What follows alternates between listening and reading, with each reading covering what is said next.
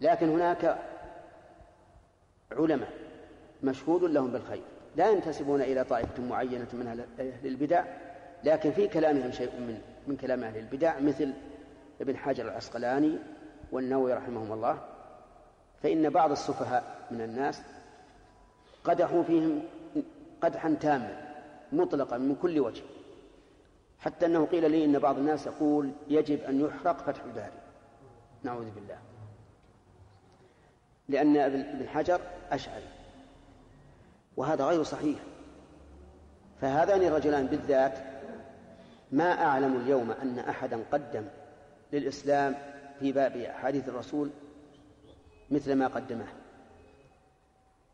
ويدلك على أن الله سبحانه وتعالى بحوله وقوته ولا أتألى الله قد قبلهما ما كان لمؤلفاتهما من القبول لدى الناس، لدى طلبة العلم، بل حتى عند العامة. الآن رياض الصالحين يقرأ في كل مجلس ويقرأ في كل مسجد، وينتفع الناس به انتفاعا عظيما.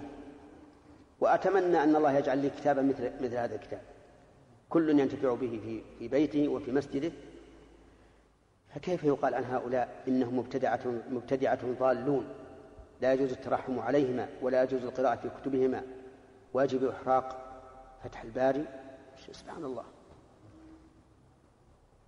فإني أقول لهم بلسان الحال وبلسان المقال: أقلوا عليهم لا أبا لأبيكم من اللوم أو سدوا المكان الذي سد.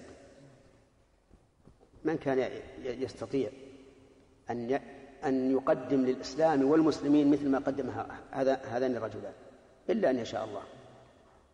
فأنا أقول غفر الله للنووي ولابن حجر العسقلاني ولمن كان على شاكلتهما ممن نفع الله به الإسلام والمسلمين، وأمنوا على ذلك.